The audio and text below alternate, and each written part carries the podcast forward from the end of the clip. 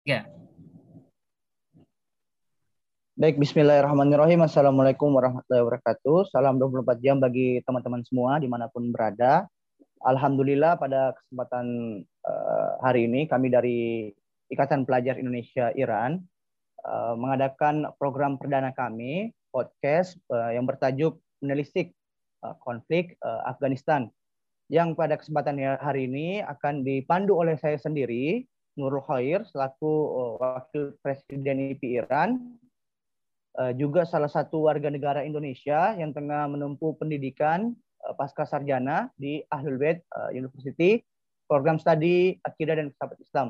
Dan alhamdulillah pada kesempatan hari ini kita telah kedatangan narasumber pembicara pemantik yang akan berdiskusi dan membagikan pandangannya terkait dengan objek pembahasan uh, kita kali ini. Mungkin langsung saja kepada uh, Ustadz Furqan Hidayat uh, salah satu uh, wartawan senior Indonesia di Iran. Beliau juga uh, sedang menempuh uh, pendidikan doktoral di uh, salah satu universitas di Tehran gitu. Oh ya Kang Furkon, ini kan tema kita uh, terkait dengan ini ya, menelisik uh, kembali, uh, sorry, menelisik uh, konflik uh, Afghanistan di konflik Afghanistan gitu. Dan memang konflik ini sedang hmm, hmm. ramai diperbincangkan gitu. Bahkan saya pun okay. ketika keluar dari asrama atau berjalan-jalan di sekitar kota Tehran uh, sering mendengar isu hmm. ini dibicarakan dari uh, Super Snap gitu uh, tukang buah. Artinya semua orang tertarik membahas, membahas uh, konflik Afghanistan ini gitu. Tetapi uh, tidak semua orang paham mengenai uh, konflik Afghanistan ini gitu. Artinya uh, bisa uh, Bang Furkon sendiri ini uh, memberikan pandangan atau sharing kepada kami uh, mengenai uh, atau memahami kembali isu atau konflik dari Afghanistan ini sebenarnya apa sih bang? Awal mulanya kayak gitu loh. Terima kasih teman-teman yang uh, mendengarkan acara ini atau menyaksikan acara ini. Saya ucapkan terima kasih juga kepada IP yang menyelenggarakan acara ini. Kita melihat Afghanistan krisis Afghanistan sekarang tidak dilihat dari para aktor atau uh, para pemain yang ada di situ hanya dari aktor yang sekarang berkuasa saja, tetapi ada uh, faktor-faktor lain yang harus kita lihat. Rangkaian dari uh, konflik ini terbentuk. Itu artinya saya melihat bahwa ketika Taliban berkuasa sekarang, posisi kita bukan mengambil sikap pro atau kontra itu yang uh, standing saya. Kalau standing point saya, kalau teman-teman mungkin punya sikap itu ya silahkan. Tetapi uh, saya lebih menyoroti pada persoalan bahwa uh, Afghanistan harus dilihat dalam perspektif yang uh, lebih luas uh, dari para hmm. pemain itu. Yang kedua, Eh, saya lebih mengedepankan pada perspektif kemanusiaan sebagai uh, Gus Durian, saya melihat bahwa yang lebih penting uh, politik itu adalah kemanusiaan. Artinya apa? Kita melihat persoalan ini dengan persoalan kemanusiaan, bukan pada persoalan politik atau hal lainnya. Analisis lain lagi, tetapi bagaimana menyikapi persoalan ini lebih jauh. Oke, itu uh, sebagai uh, pembuka. Yang ketiga, adalah uh, bagaimana kita mengawali pro, uh, persoalan uh, melihat krisis Afghanistan ini. Yang pertama, kita mendudukan dulu pada pemetaan bagaimana struktur posisi dari masyarakat uh, Afghanistan. Artinya di situ bagaimana bagaimana komposisi etnis. Kemudian dari komposisi etnis ini mempengaruhi juga seperti apa pola konflik yang ada di sana. Oke. Okay? Jadi begini sebetulnya di Afghanistan ini kan yang mayoritas adalah etnis dari Pashtun, oke? Okay? Nah hmm. ini uh, datanya memang tidak pernah ada yang resmi. Jadi tidak pernah ada juga data dari misalnya uh, orang-orang Afghanistan itu melakukan uh, ini apa sensus misalnya, tapi uh, berdasarkan data-data yang uh, diperoleh dan ini juga dipakai lembaga internasional, misalnya ada yang mengatakan bahwa sekitar uh, 35 sampai 45 persen dari duduk Afghanistan adalah uh, etnis Pashtun. Itu yang pertama. Kemudian ada sekitar uh, 25 persen sampai 30-an persen itu uh, adalah etnis dari Tajik. Kemudian setelah itu disusul ada sekitar 15 persennya uh, adalah etnis Hazara dan etnis uh, Uzbek. Kemudian ada etnis yang lain, tetapi yang yang paling dominan di sini adalah yang pertama Pashtun, kemudian yang kedua adalah etnis uh, Tajik, yang ketiga adalah Hazara, dan keempat adalah Uzbek. Nah, uh, dengan melihat komposisi ini sebetulnya yang mayoritas adalah Pashtun. Tetapi persoalannya adalah ini juga terfragmentasi pada daerah-daerah uh, misalnya Kandahar yang dulu menjadi ibu kota dari uh, pemerintahan uh, Taliban 2000 uh, maaf 1996 sampai 2001 itu di uh, ibu kotanya di Kandahar di Kandahar bukan di Kabul. Mengapa Kandahar? Karena populasi di Kandahar itu uh, di, diisi oleh populasi uh, Pashtun. Oke. Okay? Nah ini kita juga akan melihat soalnya seperti apa. Ke, yang uh, Talib itu mayoritas kita akan melihat hampir dari 90% dari anggota Taliban, datanya sekitar 80 ribuan lah Taliban ini, milisi kelompok Taliban ini ada sekitar 80 ribuan di di uh, ini di di Afghanistan ini, hampir semua hampir semua ya saya mengatakan, ada juga dari Tajik dan Uzbek. Uh, itu adalah dari suku Pashtun. Nah, yang ketiga kita akan melihat lagi perjalanannya dalam uh, beberapa dekade terakhir yang menjadi presiden itu adalah dari suku Pashtun. Artinya sekarang misalnya Taliban ini kalau kita melihat dari komposisi kabinet yang kemarin di beberapa hari yang lalu hari Jumat kalau saya lihat uh, beberapa hari yang lalu lah diumumkan bahwa uh, kabinet seluruh kabinet yang ada itu itu hampir semuanya dari Pashtun kecuali ada uh, dua atau tiga orang saja yang bukan Pashtun. Tetapi yang dua atau tiga orang pun yang dari uh, Tajik dua orang dan satu Uzbek uh, suku Uzbek itu juga uh, ketiganya adalah anggota dari Taliban. Artinya, nah, sini saya tegaskan lagi, uh, Taliban waktu itu janji bahwa pemerintahan yang akan dibentuk nanti akan men, uh, akan berbentuk pemerintahan yang inklusif. Tapi nyatanya ketika disodorkan susunan pemerintahannya tidak mengakomodir etnis-etnis yang lain. Katakanlah di sini ada dua orang juga etnis dari dari uh, Uzbek dan uh, dan Tajik. Hazara sama sekali tidak ada. Itu pun tidak merepresentasikan dari orang-orang orang-orang uh, minoritas selain dari Pashtun. Yang kedua, susunan dari kabinet ini juga bukan kabinet yang proporsional. Yang eh, tadi secara proporsional tidak proporsional sama sekali, tidak representatif. Yang kedua juga tidak profesional. Karena yang mengisi kita lihat juga, apalagi ada beberapa ada satu dua orang yang masuk dalam list pencarian orang alumni Guantanamo itu juga uh, jadi masalah gitu. Uh, ini juga masalah juga. Nah, kenapa ini perlu saya sampaikan kepada teman-teman semua? Karena beberapa waktu ini kan ramai orang mengatakan bahwa Taliban ini sudah berubah.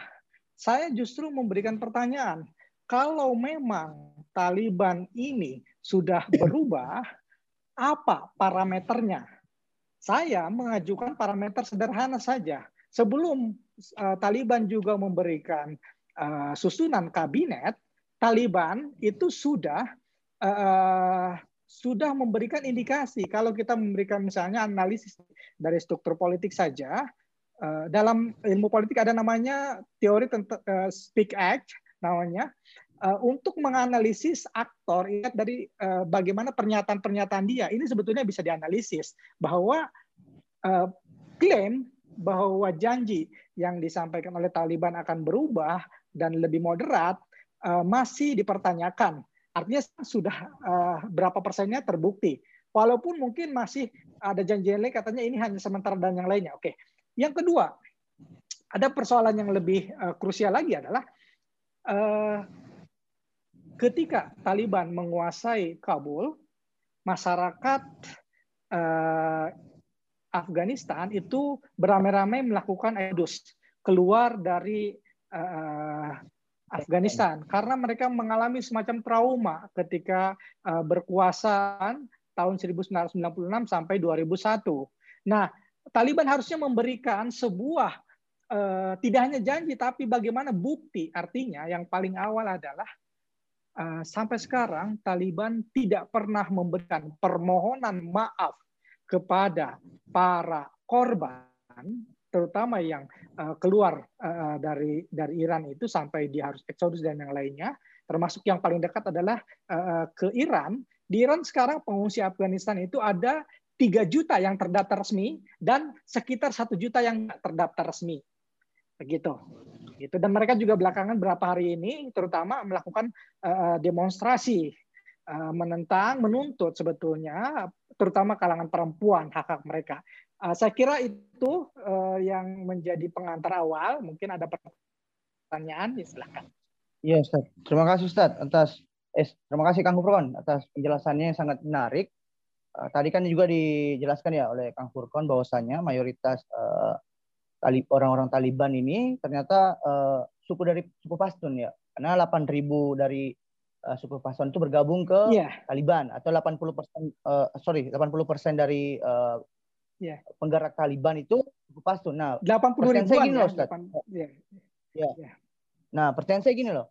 Ini kan kemarin uh, memang ada di beberapa media Iran seperti Fox News juga uh, dan juga sudah disebutkan oleh Kang Furkon bahwasanya uh, Taliban ini memberi, uh, mendirikan kabinet baru, sistem pemerintahan baru versi mereka itu. Tetapi uh, uh, apa tawaran yang mereka uh, berikan ini justru kan bertentangan tadi dengan uh, ucapan karena uh, awalnya mereka mau bersifat moderat terbuka kayak gitu. Nah, bagaimana uh, Kang Furkon ini melihat uh, sistem atau tawaran uh, pemerintahan yang dibangun oleh Taliban yang katanya awalnya ingin moderat, bersikap terbuka uh, kepada uh, suku lain, tetapi justru ketika penyusunan kabinet lebih mengarah kepada orang-orang uh, Pashtun gitu yang mayoritas justru dari gerakan-gerakan Taliban gitu. Jadi sistem pemerintahan ke depannya gimana uh, Ustadz Furqan ini melihat gitu. Oke. Oke, uh, terima kasih. Uh, kita menganalisis sebuah masalah tentunya sederhana saja sebetulnya adalah melihat dari bagaimana komposisi yang sekarang buktinya ini kalau kita lihat dari uh, komposisi semua, ini kan uh, susunan dari apa namanya dari uh, kabinet ini sudah sangat jelas sekali. Tadi saya sudah sudah singgung. Yang pertama persoalannya pada uh, Imarat Islamnya ini. Yang jadi persoalan Afghanistan hmm. sebelum uh, sebelum uh, Taliban uh, mengklaim mengubah bahkan benderanya pun diubah gitu itu sudah negara Islam. Jadi ini yang yang eh, tidak banyak orang ketahui. Misalnya kan ya? dianggap bahwa ini sekuler tidak. Ya? Apa? Iya, uh, negara Islam. Saya juga baru tahu benderanya diubah. Iya, kan benderanya Aha. jadi jadi bendera P itu. Putih dengan kalimat uh, ini. Uh, hmm. ya uh, apa tulisan aksara uh, uh, ini apa namanya? Ya walaupun belum belum belum melakukan ya belum uh, apa namanya? Uh, secara resmi tetapi sudah jelas ke, uh, sebetulnya sederhana saja. Kita akan melihat ketika dia sudah mengumpulkan kabinet dan gampang saja kita melihat misalnya kompresi pers. Itu kan yang dipasang bendera itu kan benderanya Afghanistan. Itu yang betul, betul. itu sudah jelas ya. Bukan bendera Afgan betul ya, betul. ya.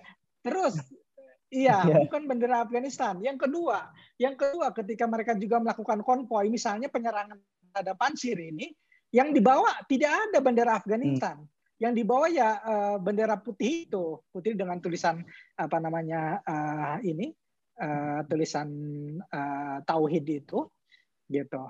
Nah, uh, pertanyaannya adalah pengubahan ini walaupun ini simbol tapi kan ini bendera ini kan sebetulnya ini menjadi sangat substansial dalam sebuah negara. Pertama, betul, seberapa representasinya bendera ini? Ini juga uh, menimbulkan sebuah pertanyaan besar.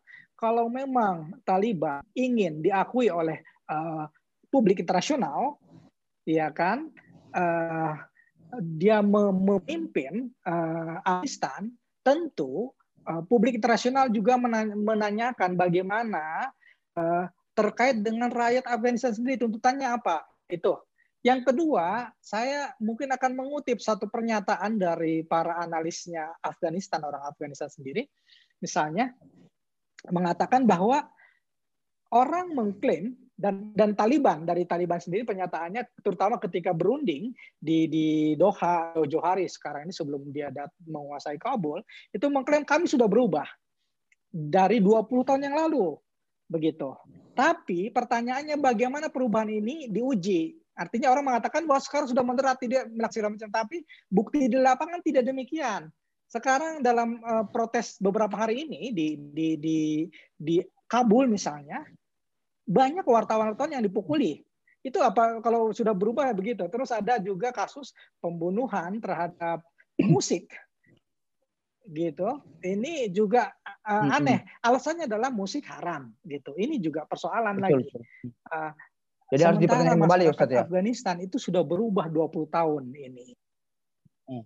Ya, itu menurut saya kalau uh, silahkan kalau ada yang punya pandangan uh, berbeda dengan saya, tetapi saya tolong diberikan bukti bahwa perubahan ini terjadi. Yang pertama adalah uh, gampangnya bahwa ketika mereka mengusung imarat Islam itu sama saja dengan 20 tahun yang lalu secara ideologi. Mm -hmm.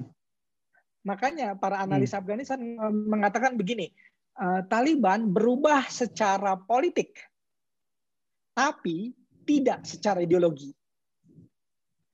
Artinya mereka tetap mengusung uh, Taliban yang dengan ideologi 20 tahun yang lalu. Uh, Imarat hmm. Islam. Padahal Afghanistan sendiri itu uh, adalah negara Islam. Sebelum ini uh, sebelum uh, apa namanya? Yang sekarang ini kan Taliban melakukan kudeta terhadap pemerintahannya uh, Ashraf Ghani Uh, kalau kita tahu asal Ghani, asal Ghani. juga adalah dari suku Pastun. Ya, dari suku Pastun asal Ghani ini. Uh -huh. Dari klannya uh -huh. Ahmad Zai. Oke, sebelum ini uh -huh. yang jadi presiden siapa? Hamid Karzai. Ini juga uh -huh. dari suku Pastun. Iya, jadi yang yang ber, ber, ber, uh, berkonflik dengan mereka adalah suku Pastun dengan suku Pastun sendiri. Dengan sendiri, betul betul. Gitu. Perang saudara ya. Iya, Nah, persoalannya kemudian dikatakan bahwa suku-suku lain tidak mau tidak mau menerima. Persoalannya kan bukan itu. Sekarang eh, Taliban menyerang Pansir, satu lembah hmm. yang di yang di sekarang dipimpin oleh wilayah, ya? namanya aliansi ah, iya, aliansi perlawanannya Utara. dipimpin oleh putranya So Masud, So Masud eh, namanya Ahmad Masud. Itu eh, Ahmad Masud kan mengatakan hmm. bahwa saya saya mau berunding, tapi tapi uh, saya mewakili dari rakyat uh, Afghanistan. Artinya apa? Hmm. Tuntutannya adalah Taliban kalau mau berunding jangan satu pihak. Kan Taliban mengatakan, ayo kamu berunding kamu, tapi uh, tuntutan saya harus diterima. Artinya uh, persoalan imarat Islam ini harus diterima dulu gitu. Ini persoalannya. Ahmad Masud enggak. Hmm. karena persoalannya imarat Islam ini tidak mengakomodir. Kita lihat contoh saja tidak ada namanya Kementerian Perempuan di kabinetnya Taliban hmm. sekarang. Taliban yang baru. Oh, Jangankan uh, Kementerian Perempuan, uh, Menteri Perempuan juga tidak ada. Yang kedua adalah hmm. perempuan harus kembali lagi seperti zaman 20 tahun yang lalu, harus memakai burka. Kemudian katanya perempuan boleh. Uh, pernyataan yang yang cukup uh, kontradiktif padahal begini. Uh, juru bicaranya Taliban itu mengatakan bahwa kami memberikan kebebasan kepada perempuan untuk menjalankan aktivitasnya. Tapi harus sesuai dengan uh, aturan-aturan uh, syariat Islam. Nah, syariat Islam pun juga yang di dipahami oleh mereka secara sempit. Itu persoalannya. Hmm, Artinya perempuan akan kembali lagi kepada sistem yang uh, dulu ini yang, yang kita persoalkan. Nah, saya iya iya uh, saya mempersoalkan itu kenapa? Karena karena uh, acuan kita adalah acuan pada nilai nilai keadilan, nilai pada uh, persamaan itu yang menjadi persoalan. Misalnya sekarang mengapa uh, ya orang-orang yang yang yang unjuk rasa di di Kabul itu sebagian adalah perempuan. Perempuan. Gitu. Ya, mereka menuntut haknya. Nah, sampai ada yang uh, terutama yang uh, yang aktif di di di di bidang sosial, mereka punya kekhawatiran yang sangat besar. Nah, uh, sampai sekarang itu tidak terakomodir. Lalu dari mana label moderat itu muncul? Hmm. Persoalannya gitu. Lalu dari mana label moderat itu muncul?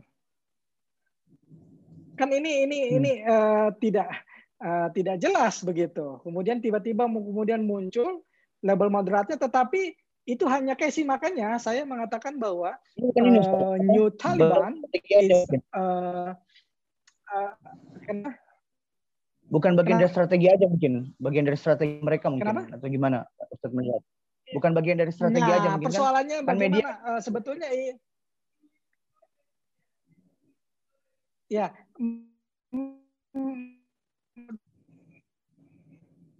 uh, ingin tampil uh, moderasional terutama dibantu oleh oleh Pakistan begitu. Gitu hmm. persoalannya. Hmm. Itu.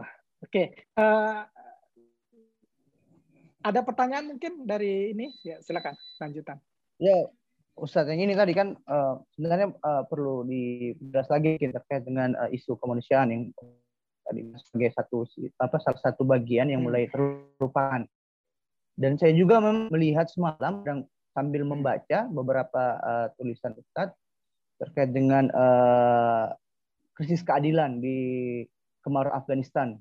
Kalau, nggak salah, uh, banyak para pelaku hmm. yang maksud saya ini pelaku yang membicarakan gitu, kasus Afghanistan cenderung melihat uh, pro dan kontra, sementara uh, kasus kemanusiaan mulai terlupakan. Nah, begini loh Ustaz, kalau Ustadz Furqan sendiri melihat nih, bagaimana uh, ke depannya uh, orang Taliban ini mampu uh, mensejahterakan atau minimal membawa kembali uh, para pengungsi yang telah lari ke uh, negara di luar Afghanistan gitu. Minimal ke Iran lah yang lebih dekat kayak gitu.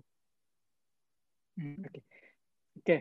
Uh, dua hari dua hari yang lalu Hibatullah hmm. uh, ini kan yang jadi pimpinannya itu mengatakan memberikan ceramah apa namanya uh, di di media mengatakan bahwa uh, wahai rakyat Afghanistan uh, tolong hmm. berikan dukungan terhadap kami. Tolong kami diberikan kesempatan untuk memberikan bukti. Tapi pada saat yang sama dia juga uh, dia juga uh, kelompok Taliban ini yang berperang tidak memberikan ruang kepada rakyat Artinya misalnya sekarang ada demo di di Kabul, uh, di hmm. ini uh, di dihentikan dengan cara yang represi satu. Yang kedua, uh, ini Zabiullah Mujahid bahwa ketika uh, mereka menyerang Pansir mengatakan bahwa perang berakhir. Perang berakhir, kita sudah menguasai Pansir. Begitu. Hmm. Nah, tapi tiba-tiba hmm. akhirnya kan di, di, di, dianulir lagi oleh uh, Ahmad Masud mengatakan bahwa tidak, kami sudah bisa memukul mundur. Uh, kita, uh, saya tidak mau mengatakan bahwa ini kita harus mendukung ini salah satu enggak. Maksud saya begini, betul, betul. yang jadi persoalan sekarang adalah di di Pansir ini sekarang ini satu lembah, satu tempat, jaraknya nggak begitu jauh, 140-an kilometer dari Kabul tapi tempatnya sangat uh, tertutup. Strategis. Nah, ya uh, Taliban ini mengepung, ya sekaragis tapi juga uh, tertutup. Taliban ini menutup semua akses. Nah, sekarang di luar dari para uh, gerilyawan di pasir, kelompok-kelompok perlawanan itu, kan ada juga masyarakat di situ. Masyarakat di situ eh, bagaimana mereka tidak bisa akses keluar dan yang lainnya. Ini kan juga sama saja dengan dengan blokade. Ini ada isu kemanusiaan sih, mereka juga perlu makan, perlu akses eh, kebutuhan-kebutuhan pokok yang tidak bisa dipenuhi hanya di situ saja. Sementara ini kan berlanjut sudah uh, beberapa pekan begitu uh, uh, konflik ini terjadi. Nah, ini menurut saya perlu penanganan artinya uh, dan perlu ada intervensi internasional terutama dari PBB untuk melihat salahnya. Bukan kembali lagi bukan pada pemihakan uh, kepada Taliban ataupun pada kelompoknya uh, Aliansi Utara. Bukan itu tetapi bagaimana pada masyarakat yang hmm. ada di situ yang menjadi korban. Gitu itu yang pertama. Yang kedua pada penekanan masalah uh, sini adalah uh, semakin banyak intervensi dari luar terutama investasi militer itu akan memperkeruh masalah. Saya ambilkan contoh misalnya kasusnya penyerangan Taliban ke Panjshir itu didukung oleh salah satu negara. Saya tidak menyebutkan negaranya apa, tapi uh, inisialnya P, hmm, P, uh, uh, huruf P dan akhir uh, P ya. Saya tidak perlu menyebutkan nama, nama negaranya. Uh, dia mengirimkan uh, drone menyerang basis uh, uh, uh, gerakan aliansi utara termasuk yang salah satu menjadi sasarannya adalah Pahim Dasti. Pahim Dasti ini adalah juru bicara medianya uh, dari uh, Aliansi hmm. Utara. Pahim Dasti di, di bom melalui drone, ya dibom ketika tidak lama setelah dia memberikan laporan ke BBC. Persis hmm. setelah hmm. selesai laporan itu, kemudian dilacak dari radar satelit, koordinatnya di mana dihantam pakai drone. Nah, menurut saya ini sebuah intervensi yang Eh, sangat-sangat uh, harus dikecam. Kenapa? Karena ini hanya memperkeruh masalah. Drone masuk, kemudian membela hmm, uh, dilakukan untuk mem mem memukul Taliban. Terus kemudian Taliban mengatakan kami menang. Taliban. Ini kan lucu.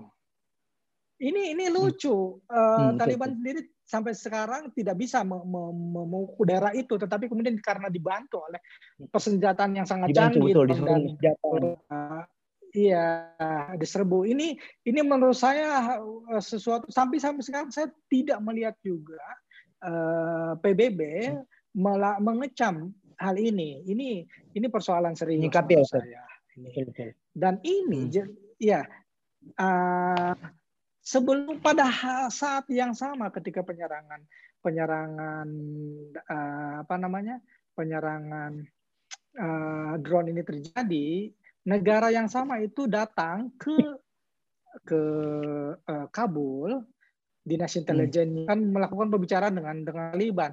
Nah, lagi-lagi ini persoalannya kembali kepada persoalan uh, kelahiran Taliban. Makanya uh, di banyak negara kalau kita perhatikan terutama dalam beberapa hari terakhir ini muncul demo di di di Kanada, di Australia, di beberapa hmm. bahkan uh, saya lihat kemarin di Iran juga orang-orang Afghanistan yang mendemo uh, kedutaan salah satu negara tetangga dari uh, uh, dari Afghanistan ini yang dianggap uh, hmm. mendukung mencampuri uh, ya aksi-aksi uh, iya iya mencampuri uh, persoalan dalam negeri mereka begitu. Nah, kalau kita melihat dari sejarah, sebetulnya dukungan ini tidak terlalu uh, aneh. Kenapa? Karena kemunculan dari kelompok Taliban itu justru lahir dari negara ini. Kalau kita lihat. Jadi uh, uh, ini juga persoalan. Kebetulan suku uh, Pashtun juga adalah salah satu suku mayoritas yang uh, di negara ini. Ini persoalan. Tapi Nah ini kita akan melihat persoalannya. Kenapa sih apa sih kepentingannya negara ini me, apa namanya memberikan dukungan? Adalah salah satunya mereka juga punya kepentingan-kepentingan geopolitik, terutama hmm. dengan uh, menghadapi persoalan pada rival politiknya. Uh, salah satunya hmm. adalah rival politiknya adalah yang jelas itu India, begitu. Iya betul. Jadi ini hmm. yang perlu kita pahami juga jadi kita melihat kompleksitas ini jangan sampai eh, masalah-masalah uh, tadi yang terlup jangan terlupakan masalah kemanusiaannya karena kalau kita melihat apalagi melakukan semacam pemutihan terhadap Taliban ini sangat kompleks karena apa? Dia sendiri uh, apa namanya uh, tidak tunggal karena uh, didukung oleh satu kelompok gitu. Bahkan kalau kita lihat sejarah kelahirannya begini kan sebetulnya uh, mungkin saya sedikit hmm. menjelaskan tentang kelahiran dari tali Taliban ini. Uh, Taliban iya, ini ya, sebetulnya lahir dari kelompok Iya, Taliban ini uh, lahir dari kelompok kelompok-kelompok uh, keagamaan. Taliban itu kan dari kata santri, para santri, hmm. ya. Uh, hmm. Mereka ini ya tolib, pelajar agama lah ya, gitu.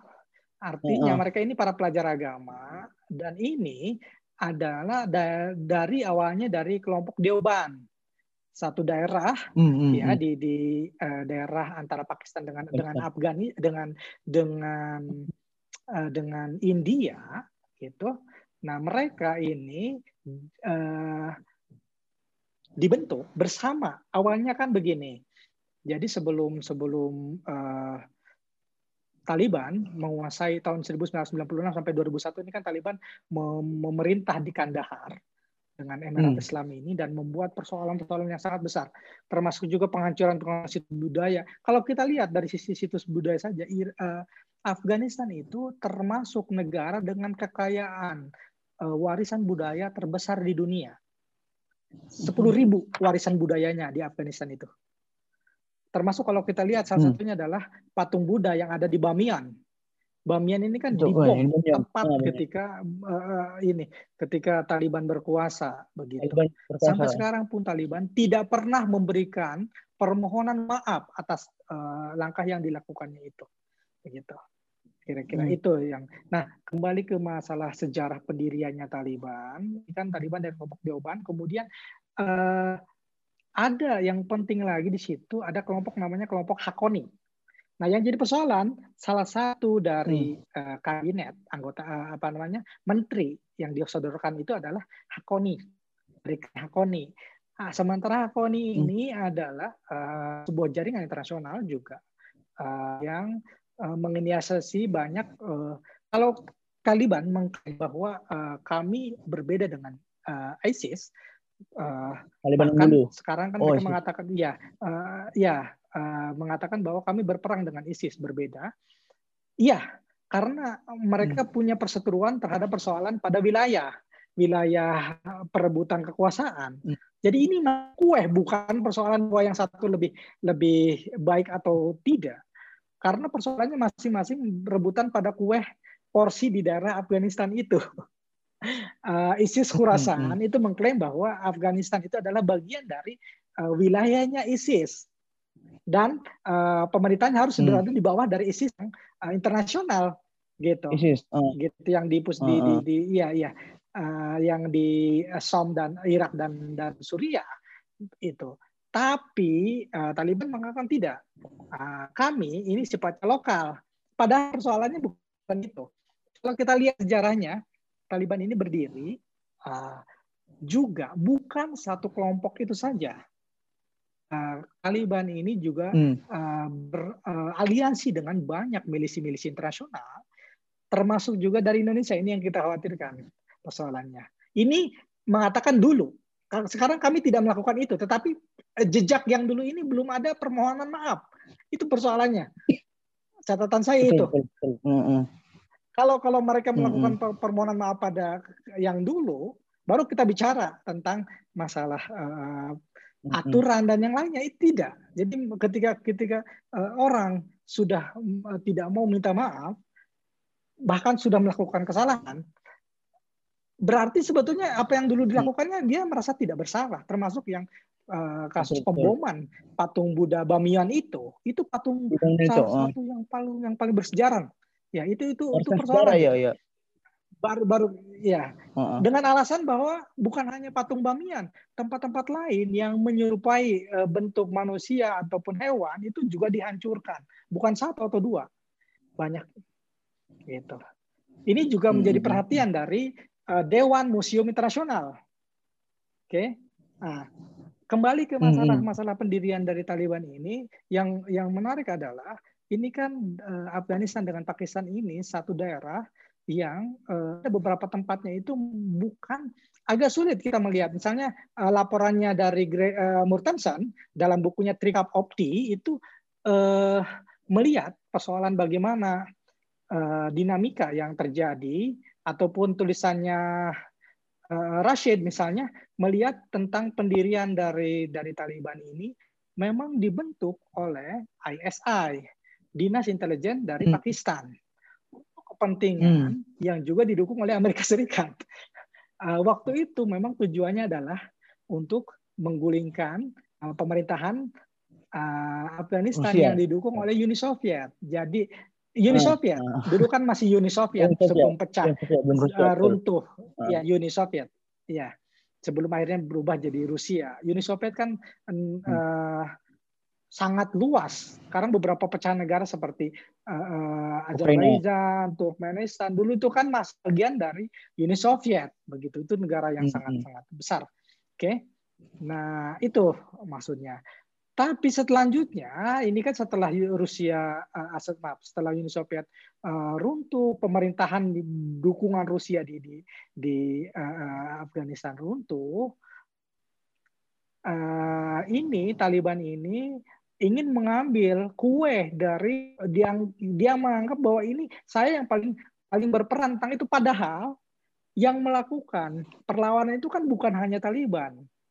Ada oh, kelompok-kelompok nasionalis seperti uh, ya uh, bukan yang maksudnya di, di di di di Afghanistan itu bukan hanya Taliban yang didukung oleh Pakistan tapi juga orang-orang para pejuang-pejuang uh, Afghanistan sendiri seperti siapa? Misalnya Somas Ud terus kelompoknya hmm. uh, yang lain, faksi-faksi yang lain, begitu, etnis yang lain juga. Jadi ini persoalan utama adalah ada satu kelompok yang ingin memaksakan uh, karena dianggap merasa paling berjasa uh, terhadap uh, pembebasan uh, negaranya dari uh, kekuatan asing.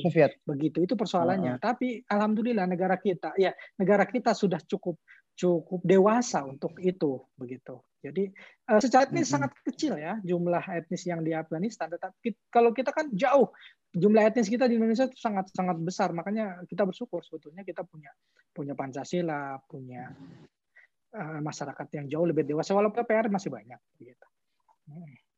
Mm -hmm. okay. Ya Ustadz mungkin untuk pertanyaan terakhir ya Ustadz. Eh, terkait ini tadi kan tadi sempat disinggung ternyata saya baru tahu juga nih ternyata di Afghanistan ini ISIS gitu loh dan itu yang membedakan uh, gerakan mereka gitu antara ISIS dengan Taliban kayak gitu dan Ustadz sendiri melihat gimana nih ke depannya apakah ya, ya. akan terjadi ketersinggung apa ketersinggungan itu atau terjadi tabrakan uh, atau peperangan perpecahan antara ISIS Afghanistan dengan uh, Taliban ini. Tapi saya boleh bertanya terlebih dahulu nggak? Kira-kira ISIS-nya Afghanistan ini kira yes. mayoritasnya pastun juga nggak? Kalau mayoritasnya pastun juga sama aja kembali kayak uh, terdahulu Ustaz masa apa kejadian-kejadian dulu lagi lagi perang saudara perang saudara nggak habis-habisnya nih perang saudara. Ya, ya betul. Hmm, uh, ISIS K, ISIS Khurasan ya namanya itu, hmm, ya. uh, yang melakukan aksi kemarin pemboman di di di dekat di bandara Kabul itu, bandara kan, aksi beberapa waktu yang lalu ya, ya aksi bom bunuh diri itu kalau mau dilacak itu secara ideologi uh, tidak jauh berbeda. Kalau hmm. Taliban dibentuk oleh uh, tadi saya sebutkan namanya itu P uh, uh, awalnya iya, iya. Uh, dinas intelijennya itu. Nah, hmm. uh, ISIS juga pembentukannya melibatkan dari negara ini juga persoalannya. Hmm. Nah, ideologinya pun sama. Nah, yang jadi persoalan adalah uh. Uh, ini kan saya ambil contoh bahwa di, di Suriah sendiri antar kelompok teroris ini juga saling mengkafirkan. Lalu kemudian apakah kita hmm. memberikan dukungan terhadap satu kelompok ini? Tidak. Kita melihat misalnya hmm. kasusnya di Suriah ini. Antara ISIS dengan uh, Front al-Nusra itu juga berperang di antara mereka. Dua-duanya ah. sama-sama teroris. Uh.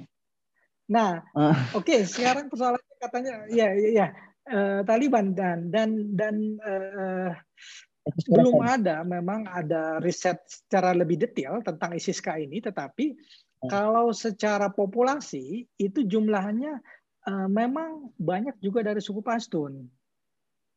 Dan uh. ini uh, ISIS ini juga ISIS-K ini pernah jalan jadi satu satu satu kekuatan barang untuk jadi ini kan nyempal akhirnya di antara kelompok-kelompok ini begitu. Jadi saya melihatnya bukan sesuatu yang ketika mereka kemudian uh, bertempur yang jadi korban kan lagi-lagi siapa rakyat begitu. Rakyat betul betul. Gitu. Ini juga. Jadi hmm, cum uh, begini yang jadi kompleks masalahnya adalah hmm, di Afghanistan ini makanya Bu Menlu, Bu Retno itu salah satu uh, desakan pertemuannya dengan dengan perwakilan Taliban di Doha beberapa waktu lalu sebelum kabinet diumumkan ya. Uh, salah satu permintaannya hmm. Indonesia adalah uh, Indonesia punya kepentingan di Afghanistan, tetapi yang pertama adalah bagaimana pemerintah inklusif. Negara-negara lain juga menuntut itu. Yang kedua adalah bahwa jangan sampai Afghanistan itu dijadikan sebagai sarang dari penyebaran terorisme internasional. Kita bisa lihat beritanya, tetapi yang jelas dua itu poinnya yang kan oleh Bu Menlu terhadap uh, delegasinya dari uh, perwakilan dari uh, Taliban dalam perundingan di di uh, Doha. Artinya apa? Semua negara juga paham bahwa uh, Taliban itu Eh, pernah menjadi produsen dari teroris. Kalau istilahnya uh, uh, Buya Sapi Ma'arif pernah menurunkan hmm. kepingan neraka di di bumi begitu. Lalu kemudian kita begitu saja percaya gitu kan. Nah, itu persoalannya. Nah, nah yang yang jadi persoalan saya adalah tadi pertanyaan dari Ain itu adalah kalau memang Taliban uh, ini kan Taliban dengan ISIS berkuasa Nah, dua-duanya persoalan dari secara struktur mm -hmm. struktur etnis. Saya tidak mengatakan bahwa semuanya mayoritas tidak, tapi uh, dua-duanya ini dari uh, etnis yang Pashtun banyak kan. Kalau kita tinggal ngelacak saja. Nah, yang kedua di Afghanistan ini juga muncul kelompok-kelompok lain yang juga di, di, di support. Saya ambil contoh. Sekarang ada namanya uh, kelompok teroris Turkistan Timur. Pernah dengar ceritanya? Hmm. Belum, belum, belum pernah Ustaz, belum. Uh, pernah belum dengar? Kelompok teroris belum, Tur belum Turkistan Timur. Uh, kelompok teroris Turkistan Timur ini juga kelompok teroris yang uh, selama beberapa waktu ini uh, juga dilindungi oleh Taliban di Afghanistan. Hmm. Nah, Turkistan Timur ini uh, jaringan operasinya di mana? Dia berada di Xinjiang, Cina. Makanya satu kepentingan Cina adalah mengamankan supaya Turkistan Timur ini tidak me melakukan eh, aksi-aksi di di daerah uh, wilayah Cina. Cina betul betul. Kemudian hmm. ada lagi aliansi uh, kelompok-kelompok. Ya, nah uh, mereka ada di mana? Mereka ada di di di Afghanistan dan memiliki hubungan dengan dengan Taliban. Siapa yang menghubungkan itu? Ada namanya kelompok Hakoni, jaringan Hakoni. Nah persoalannya Hakoni juga mempunyai hubungan dengan dengan uh, Taliban. Uh. Itu yang repot.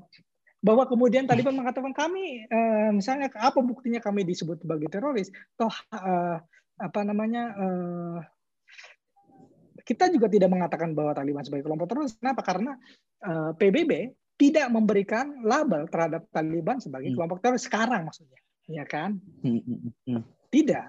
Tapi yang jadi persoalan adalah seperti juga kawan dari Menlo adalah hubungan mereka dengan kelompok-kelompok teroris yang selama ini bekerja dan saling melakukan hubungan simbiosis mutualisme. Nah, persoalan hubungan-hubungan ini seperti juga dengan hubungan antara ISIS-K, Khurasan itu juga beberapa kali hubungan ini sempat putus. Artinya berubah yang tadinya jadi satu aliansi menjadi musuh begitu. Mm-hmm. Itu repot sudah akhirnya. Nah, kelompok-kelompok ini kan persoalannya juga didukung dengan dana dari beberapa negara. Uh-uh. Adidaya gitu. Jadi ini masuk pada konflik bagaimana perebutan kekuasaan antara Amerika dengan Cina, antara Amerika dengan Rusia, uh, Rusia dulu Amerika dengan Uni Soviet. Hmm. Kemudian jadi korban adalah eh, Afghanistan. Nah, saya ingin uh, melihat uh, peta ini kan ini peta besarnya. Kita jangan terjebak hmm. pada itu, tapi bagaimana kita bisa melihat persoalan lebih jernih, yaitu apa? Pembelaan pada hmm. kemanusiaan, pembelaan pada keadilan, pembelaan terhadap mm -hmm. pengungsi. Mm -hmm. Bagaimana menekan dunia internasional bisa menekan Taliban untuk memberikan ruang terhadap uh, rakyat Afghanistan, bukan memaksakan menurut penafsiran uh, mereka sendiri. Kalau tetap begitu ya seperti apa ya tentu harus uh, punya sikap. Itu saja sih menurut saya sebetulnya. Hmm, gitu. hmm. Ya, terima kasih Ustadz Furkon. Uh, yang ada selanjutnya ini, ya uh, satu, satu, uh, satu lagi satu ya, tambahan juga uh, adalah di di di di di Afghanistan ini uh, persoalannya tidak selesai sekarang. Ini hmm, Taliban ini kan memicu resistensi di kalangan masyarakat. Demo juga sampai hmm. sekarang belum berakhir di beberapa tempat. Bahkan hmm. uh, ini informasi yang saya saya dapatkan di beberapa daerah seperti Bagran uh, dan daerah lain itu muncul perlawanan-perlawanan seperti yang dilakukan juga di Pansir. Hmm. Artinya konflik ini akan terus panjang. Sementara masyarakat hmm. sudah capek, masyarakat Afghanistan. Berkelanjutan terus ya, Ustaz ya. Hmm berkelanjutan terus. Misalnya nanti kemudian yang repot nanti kelompok satu kelompok di negara di luar lagi mendukung salah satu kelompok nah, ini perang lagi segala macam lagi juga. Nah itu akan akan jadi masalah lagi gitu. Nah tapi yang harus dilakukan adalah seperti apa? Nah kemudian kita mengatakan bahwa mereka ini nggak bisa diatur karena uh, apa namanya uh, kelompok kecil saja tidak bisa saling rukun apa segala macam.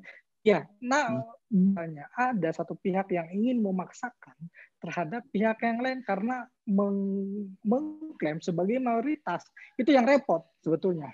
Nah ini juga perlu kita antisipasi. Terus kedua, yang kedua persoalan pada klaim kebenaran bahwa uh, klaim uh, versi Islam yang uh, saya pahami pasti lebih baik daripada yang lain dan itu akan dipaksakan menjadi sesuatu yang uh, sebagai dasar. Ini juga persoalan gitu. Itu yang terjadi.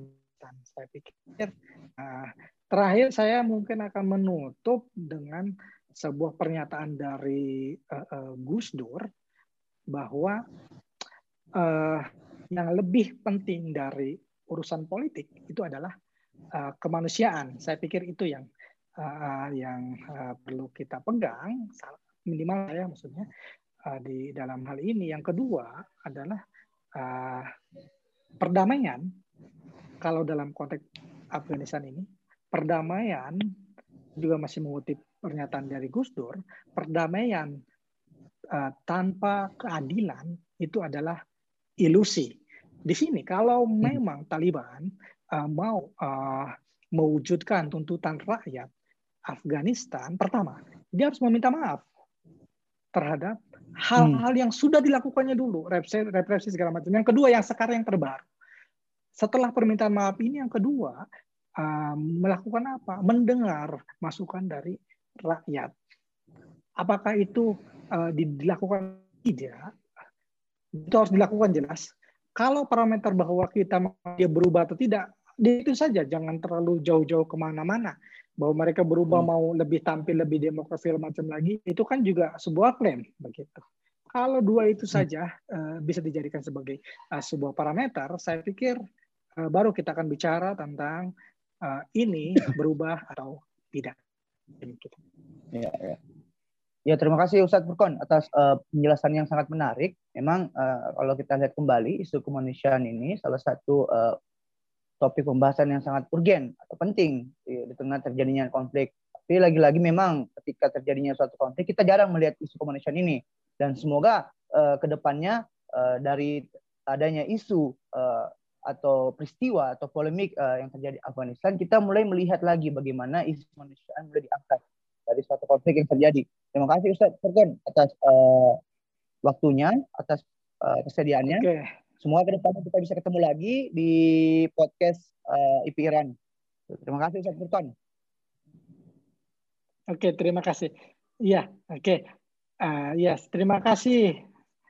Terima kasih atas kesempatannya. Ya.